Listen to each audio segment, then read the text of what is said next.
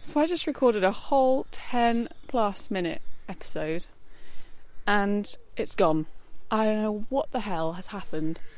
I'm really mad. I don't want to talk to you bitches. I've already spoken to your bitches and it's out in the ether and no one can get it back.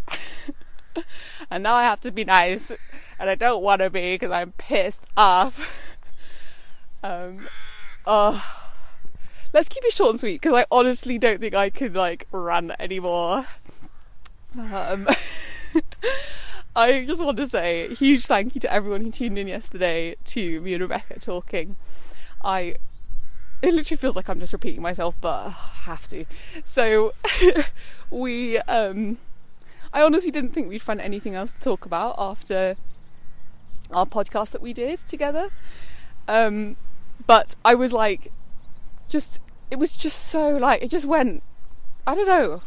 It was almost as if we weren't there and there was some kind of like divine thing going on where like yeah, it just felt like so much important stuff was brought up and I feel just incredibly blessed to have had the opportunity to speak with her and yeah, raise awareness. Gosh, it's it's just amazing. I'm really blessed for our friendship and things she does, especially to raise awareness. So thank you, Rebecca. It was so great. It was so much fun. Now I have to think about what I was going to say. Oh yes. So yesterday was an incredible day. So much happened. I opened up about the power abuse side of things, and I know that was really helpful for a lot of people. And thank you for people that got in touch. Um, I wasn't really aware of how much that had affected me. Um, but today I've woken up, especially after talking to Rebecca and being very open in that, I've woken up with what I would call a vulnerability hangover, which is a term coined by um, the amazing Brene Brown, American vulnerability advocate and writer. And I feel that today. I'm like, wow, that was a lot. That was like a lot to share. And I feel like I don't feel like I regret any of it at all, but it was just like, yeah. Sharing is hard. I get I get that. Like sharing can be really it's quite I, I'm someone that finds it quite easy to go out and just say it. And then I suppose it's like what are the secondhand like effects of that? And for me the secondhand effects are like feeling hungover today. Um, but I've got quite a kind of baseline day. I've got a driving lesson at quarter past ten, and then I'm teaching my one my one student this afternoon. Um, and then today is actually Ascension Day, um, which is at the convent, which is a big feast day. It's basically when Jesus was assumed into heaven like a queen. Um, so we're having a bit of a party. It's going to be lots of cake, lots of biscuits, and it's going to be lovely. So I'm looking forward to that. Um, yeah, what was I saying? Yeah, I did talk in the, in the first episode. I got to check this is still recording because I'm honestly paranoid. Yes, it is.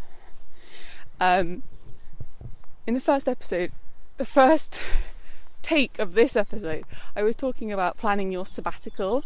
But as I was saying it, I was like, this is a bit dull. No one really gives a fuck. So maybe I'll think more about that and talk about it tomorrow. This does give me another chance to think about better things to say. but one thing I was talking about was the toxic effect of the news. And my professor, I remember talking to him, and he is someone who's very involved with the news and raising awareness for issues around the globe and issues within the UK and the politics scene and everything. And he was taught he loved he used to love talking to me about like current affairs and like what do you think about this? What do you think about this? And it's that classic thing, isn't it, of trying to act intelligent because you don't know. And I had that so many times because I had made a conscious decision throughout my anxiety recovery to leave the news behind because it was exacerbating my health anxiety, especially with coronavirus. It was re- it really was, and I didn't want to admit that because it was like this is so obvious. Like, come on, obviously, like you're going to get health anxiety now. So I, yep, deleted the news. And he was like, What do you think about this? What do you think about this? And I was like, I'm really sorry for my mental health and like anxiety and stuff at the moment. I just, I'm not, I'm not interested. like, I can't go there with it. And his response was really like interesting. He was like, Okay, that's a bit kind of, bit of a privileged thing to say, like, not to be you know, it's re- he's like it's really important to keep up to date with things that are going on so that you have a good like understanding and can react and like you know be a good empathetic person in the world. And I was like yeah fair enough actually. Where does this put me? Because my anxiety has meant that I can't cope with the news but I also don't want to be one of those annoying apolitical people who dismisses issues. Um, and that's something I've really kind of had to battle with because I'm like, I do want to know to a certain extent what's going on, but our brains aren't actually evolved to deal with the amount of news that we get. You know, the news that we get, the fake news and the real news and all the crappy news, it's it goes beyond what our brains can cope with. That's my opinion.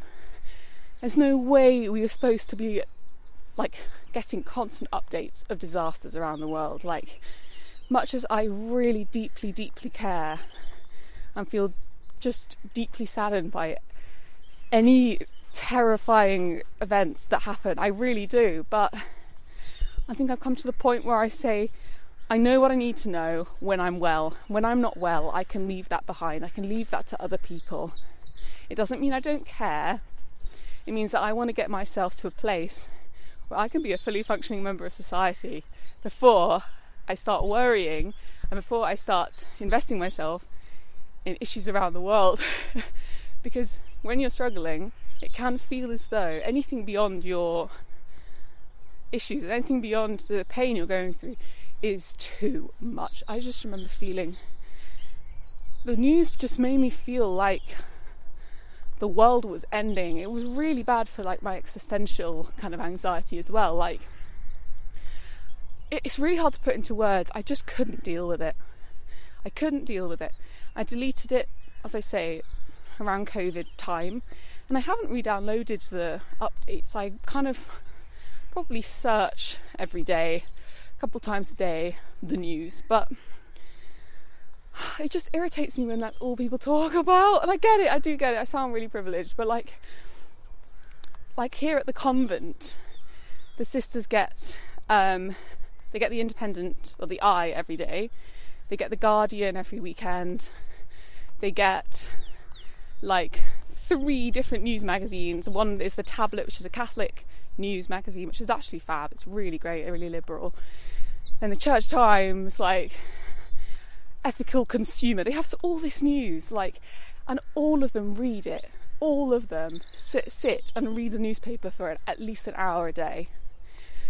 And it's part of their prayer life, which I really respect. But it means that our conversations around tea so much about the news all the time. And I'm like, look, look, we've evolved from like hunter gatherers who just all they knew was like 10 people. Can we just talk about like the plants that are growing in the garden. I don't know. it can just be very overwhelming for some of our brains. Anyway, that maybe that's a really, really privileged hot take, but yeah, I can't get back into the news.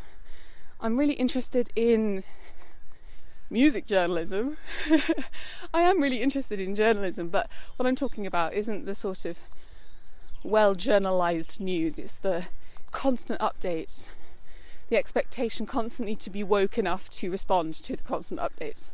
That's what's detrimental, I think. But I hope that was a bit of a insight into maybe I don't know if you're feeling like you need to give up the news, go ahead.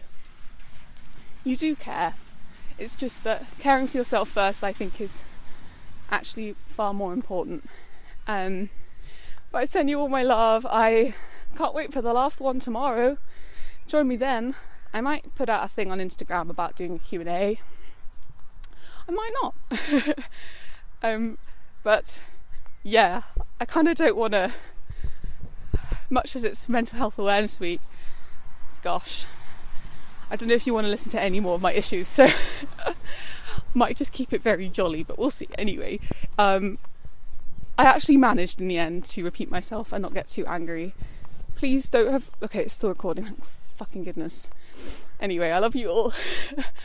um, see you tomorrow, and oh yeah, tonight. Um, I'm talking to Abby O'Shea at 8 pm about psychology, psychology, becoming a clinical psychologist, what they do, and about trauma recovery, and many things that I can't think of right now, but I'm really excited to talk to her. So tune in if you want to on Instagram Live tonight at 8 pm.